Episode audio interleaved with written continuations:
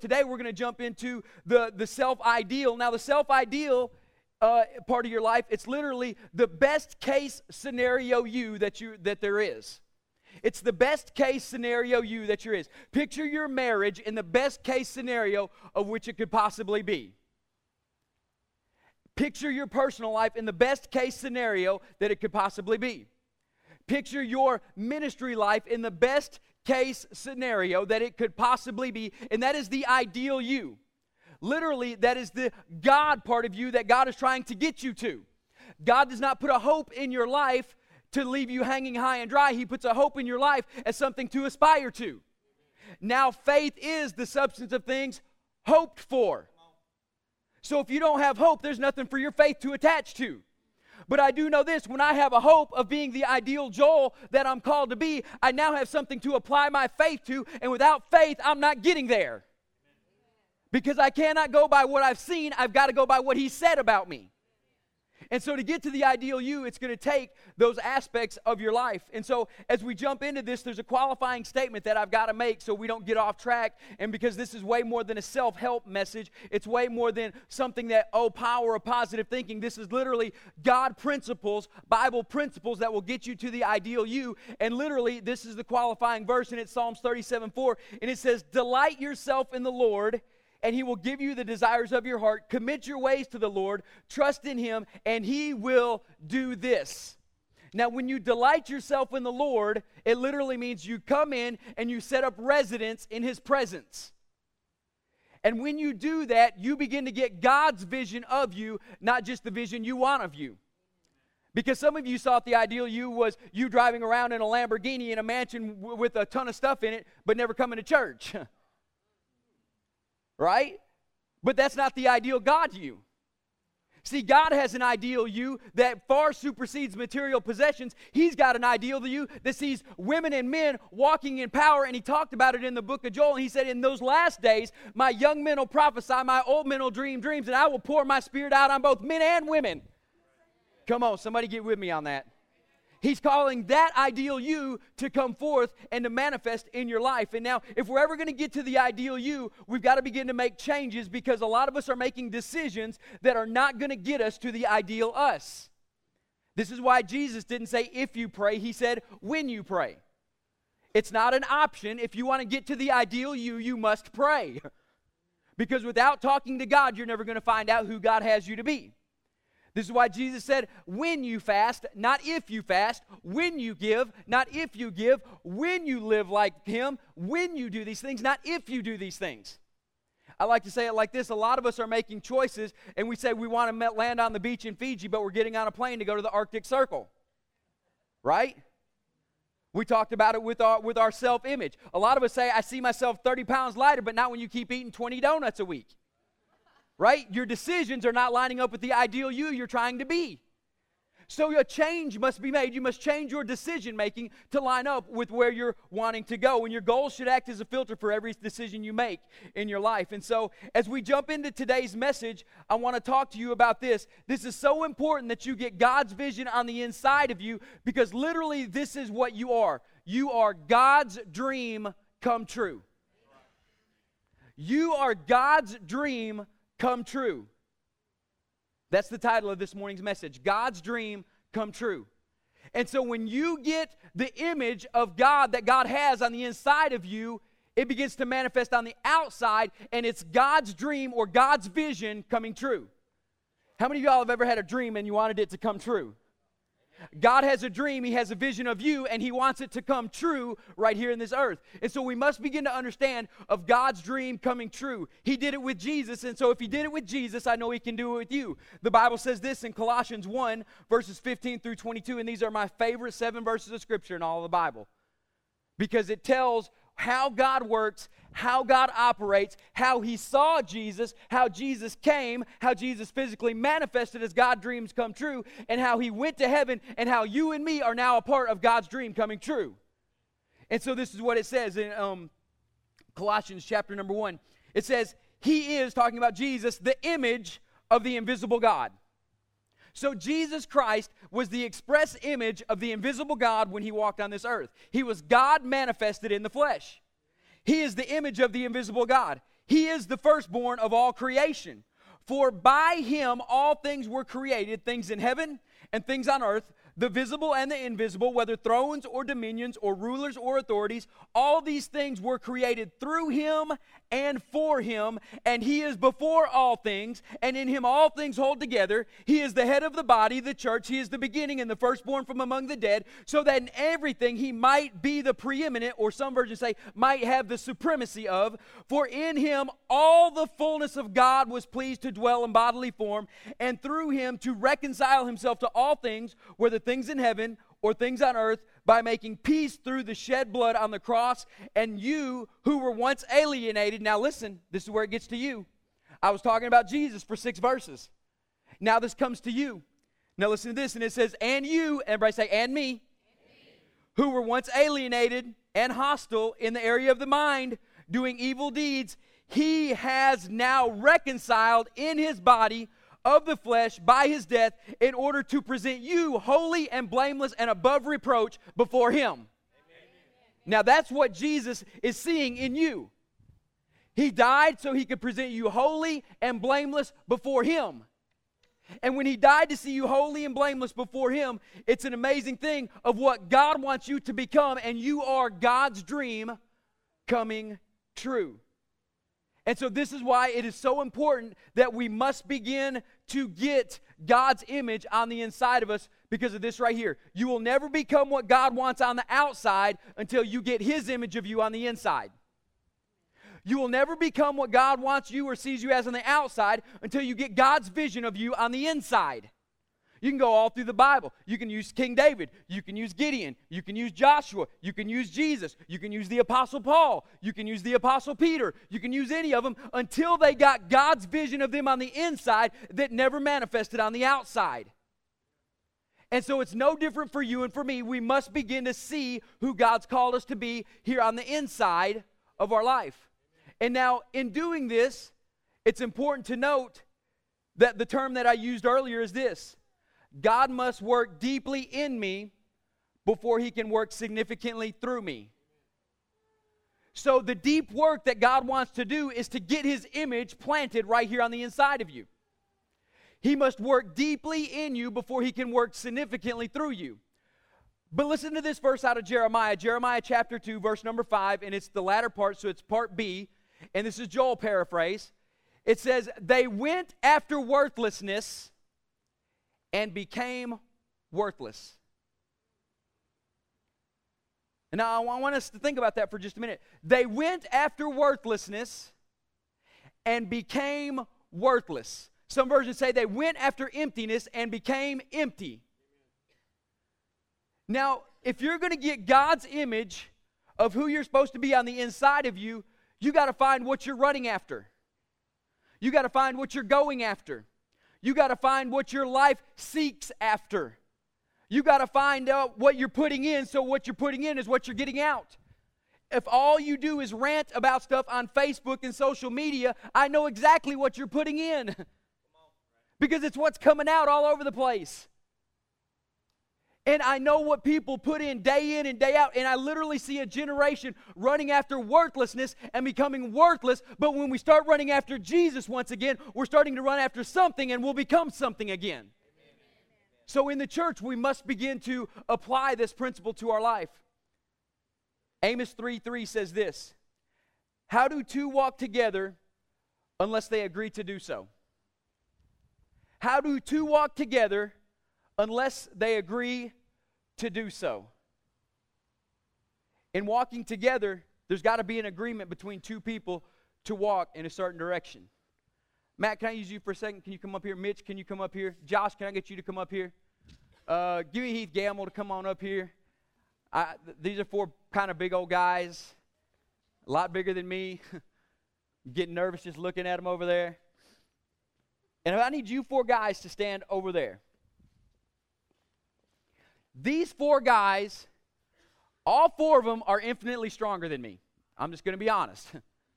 All four of them are infinitely more powerful than me. They're infinitely bigger than me, stronger than me, bigger than me. I mean, I, I don't compare to any of them. And so if I'm going to go with them, they represent God. I've got to agree to do so. So here's what I need you guys to do kind of huddle up right here. All right? You're God and you're telling me to go that way. Okay? And so if you're God and telling me to go that way, I got to go that way, right? And you're going to make me go that way, right? Why y'all ganging up on somebody? Come on. yep, I'm getting there. A lot of this right here, you lost a shoe. a lot of this right here identifies our walk with Christ. Did you notice this?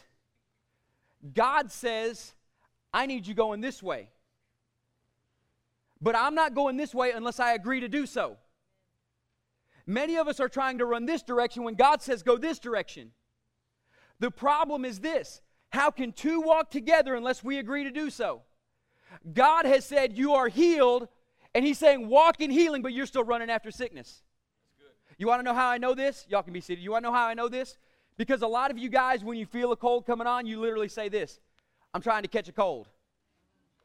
Why are you trying to catch it? Quit running after it. Let it go. it's going in the opposite direction of the way you're going.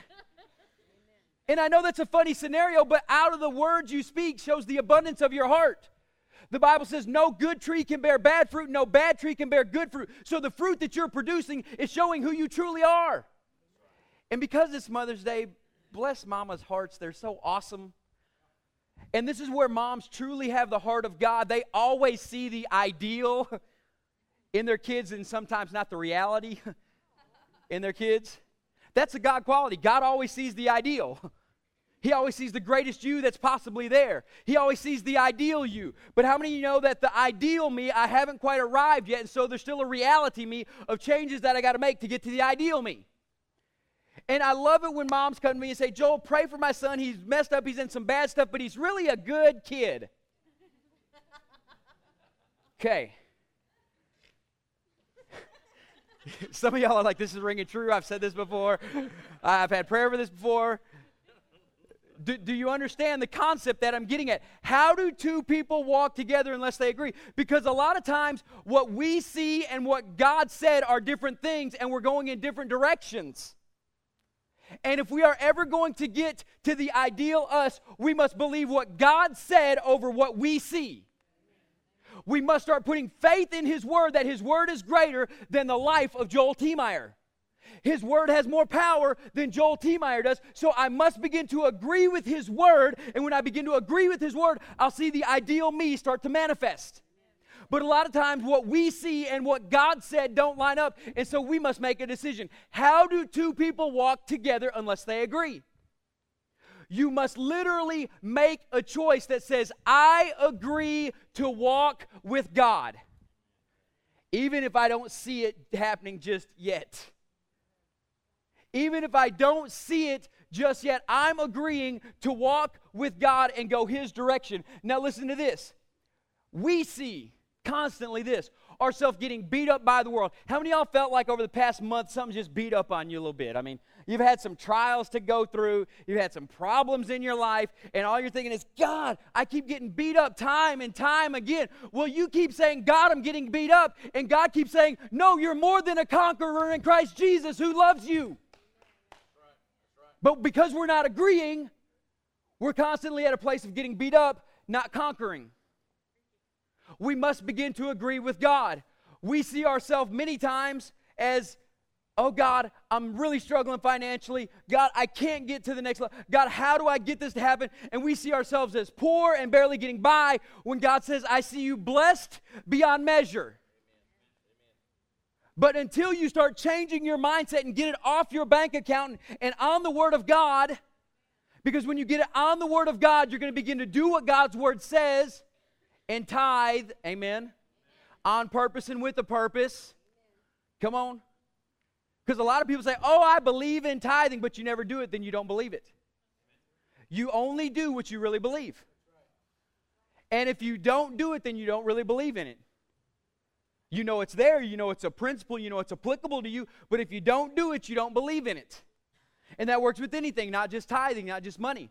A lot of people will see ourselves as we look at this situation, we say, God, this is impossible.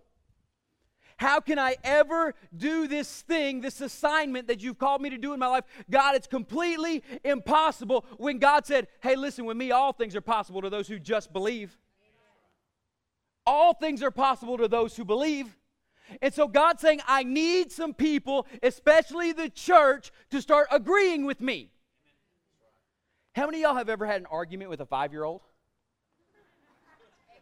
right? I mean, I got a five and a four year old, and we have arguments. And I'm sitting here thinking, why am I arguing with a five year old? If he would just agree with me, I could get him to the end result quicker.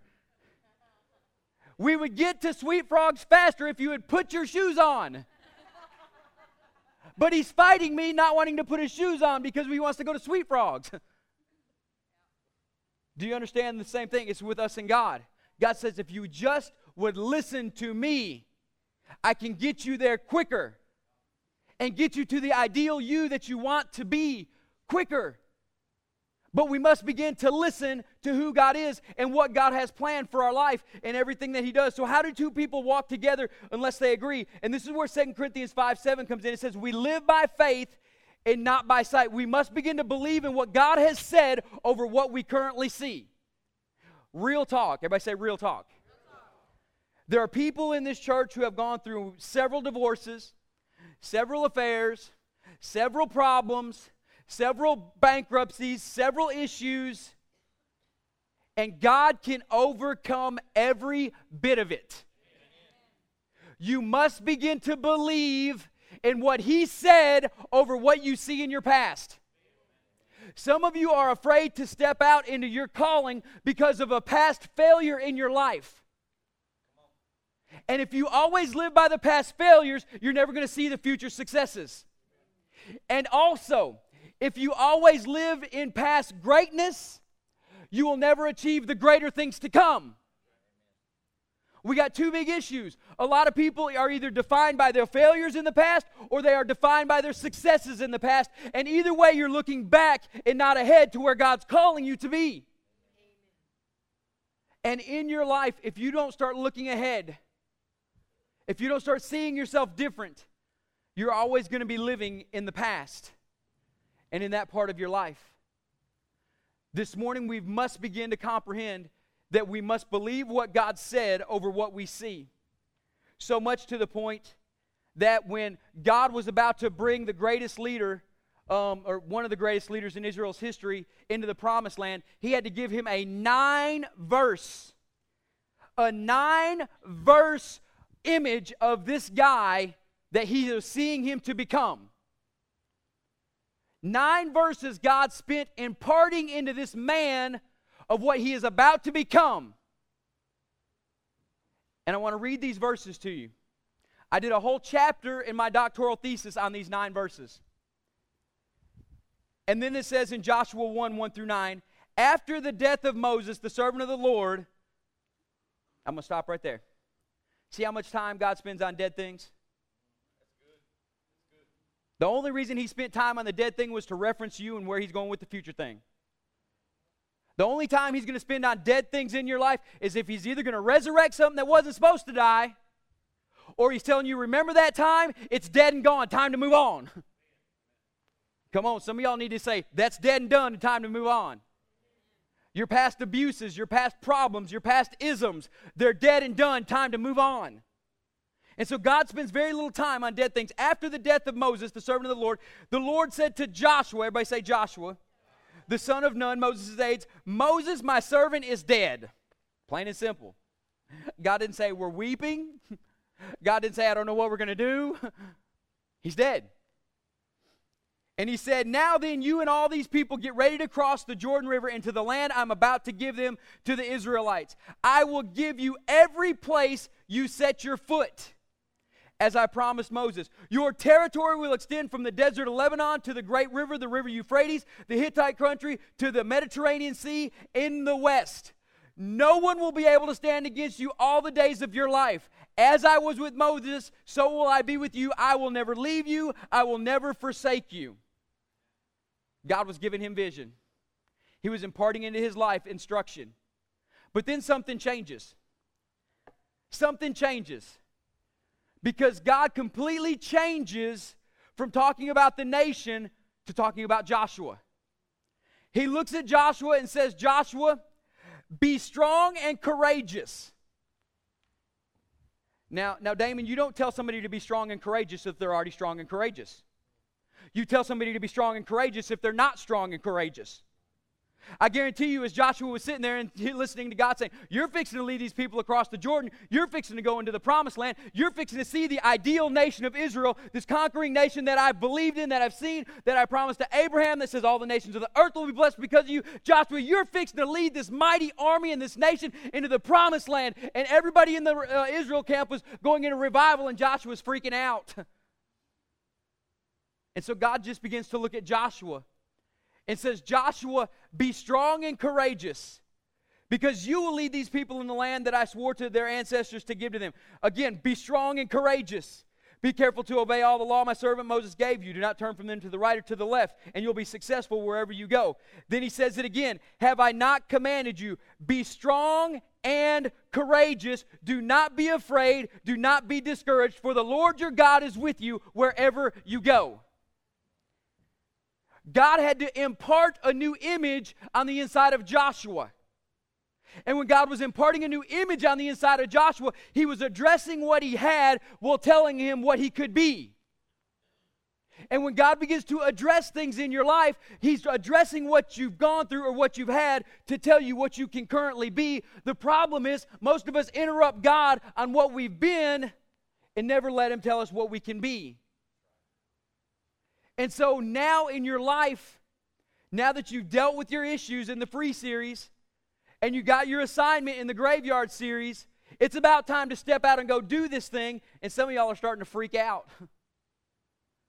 You're sitting here saying, Oh God, what do I do? Oh God, I don't know where to go. Oh God, I don't know where to start.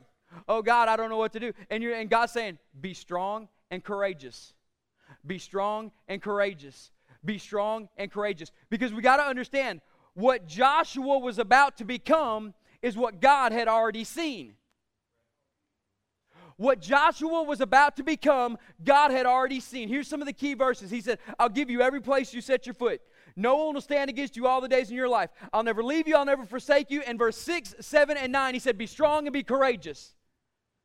God will call out in you what he already sees to get you to be who you're really called to be. And so, if God's calling something out of your life, when you're not used to that being called out, you need to begin to stop and say, God sees something in me that I don't see yet. It's time to go back and look in the mirror. It's time to go dig a little bit deeper. It's time to begin to see what God calls me to see. And listen, when the image of God that He has of you becomes one with the Spirit of God on the inside of you, it'll manifest on the outside. All is God's waiting on is for agreement. Agreement. For the picture that He has of you to become one with the Spirit of God on the inside of you, so that way it can manifest on the outside of you. People say this all the time. They say this, Joel, 15 years ago, did you ever imagine the church would be where it's at today? Yeah, I did. And I'm not saying that cocky. I'm not saying that arrogant. I'm not saying that haphazardly. I know we're at where we're. I know we are at where we're at because of the grace of God and because His power and His moving, and all glory goes to Him. But yes, when God first called me to preach and pastor a church, He showed me this and a lot greater things that are still yet to come. So when people say, "Did you ever imagine?" Could you ever imagine? Yes. But it wasn't imagination like, oh, it's in the distant future. Oh, it's something that might occur. Oh, it's a fairy tale built up in my head. It wasn't imagination, it was an image. It was an image that God placed in here that the more I line up with Him, He begins to manifest it out here. And so, this is why when you hear me every Sunday morning say, we're going to change our city, we're going to change our area, we're going to have an effect on this four state region, and we're going to go around the world with the gospel, I'm saying the image of what God has already showed us. It's not fun or cliche, it's the vision. So, I will speak out the image that God has already said of this church. So if you don't want to be a part of a church that's going to change our city, have a profound effect on this area, a big effect on this four state region, and go around the world with the gospel, you're in the wrong place. But if you want to be a part of the body of Christ that's going to have a profound effect on our city, definitely change the area we're in, have a great effect on this four state area, and go around the world with the gospel of Jesus Christ, get this image in your head because we're not a church sitting idly by. We're fixing to make a difference in this world. Amen? And we're going to change some things. This is why I know God has not forgotten rural America. Because we would be, wouldn't it be awesome in this four state area to plant 250 churches over the next 20 years? I, I'm just throwing it out there. That means some of y'all are going to be pastors. See, y'all just freaked out. They're like, oh, the... see, it was great when you saw my image of it, but when you saw yourself in the image of it, it's like, this ain't so much fun anymore, Pastor. This is serious. You're right, this is very serious. God takes this whole concept serious because it's who you are, it's what you're called to be, it's what He sees the church already as and already being. We can go through the whole story of Gideon again, but I'm not going to do that. We can jump down here to Colossians verse number, chapter 1 verse 17, and it talks about the image of the invisible God. Verse 17 says this, and he is before all things, and in him all things hold together. All things that were created through him and for him, he is excuse me, uh, and he is before all things, and in him all things to hold together that were created through him and for him. And he is the head of the body, the church. He is the beginning and the firstborn from among the dead, that he might have the supremacy, or he might be the preeminent. See, God already had an image of you being part of the body of Christ before you were ever born. God already had an image of you being part of the body of Christ before you were ever born. Now, he's talking about Jesus here when he's before all things. That's referenced in John 1 1 also. And in him all things hold together. He knew that Christ would come to this earth. He is the head of the body, the church. God saw him as the head of the church before the church was even formed, the beginning and the firstborn from among the dead. God saw Jesus defeating death and hell and bringing back the keys of Hades for victory before it ever happened. It's not by accident you're here, it's not by happenstance you're here. You're here for a reason and a purpose this morning. The reason and purpose you're here this morning is simply this God has an image of you this morning, becoming an all out follower of Jesus Christ. I, I want to stop for a second because I want to qualify what that means. It means some of you really are going to quit your jobs and go around the world and do mission work. It means some of you really are going to step out and pastor a church. It means some of you really are going to step up into a calling that you've never done before, but you've never told anybody about either because you know it's deep down within there. You're going to be that man or that woman that God sees on the inside of you. Because here's the thing a lot of us make a big deal out of getting born again, and that's a huge deal. But you didn't get born again to stay a baby. You got born again to become a powerful worker in the kingdom of God. You were born into the kingdom of His dear Son, Jesus Christ. And Jesus, eh, the Bible talks about in Revelation, there's coming a day when we must be ruling and reigning in Christ. And if that's talking about the new heaven and the new earth, shouldn't we begin to be practicing it right here, right now, on this heaven and this earth? The question I have this morning is how are you going to respond to what you've just heard about your life being plugged into a church that will change this city, have a profound effect on this area, touch this four state area that we're in, and send the gospel around the world?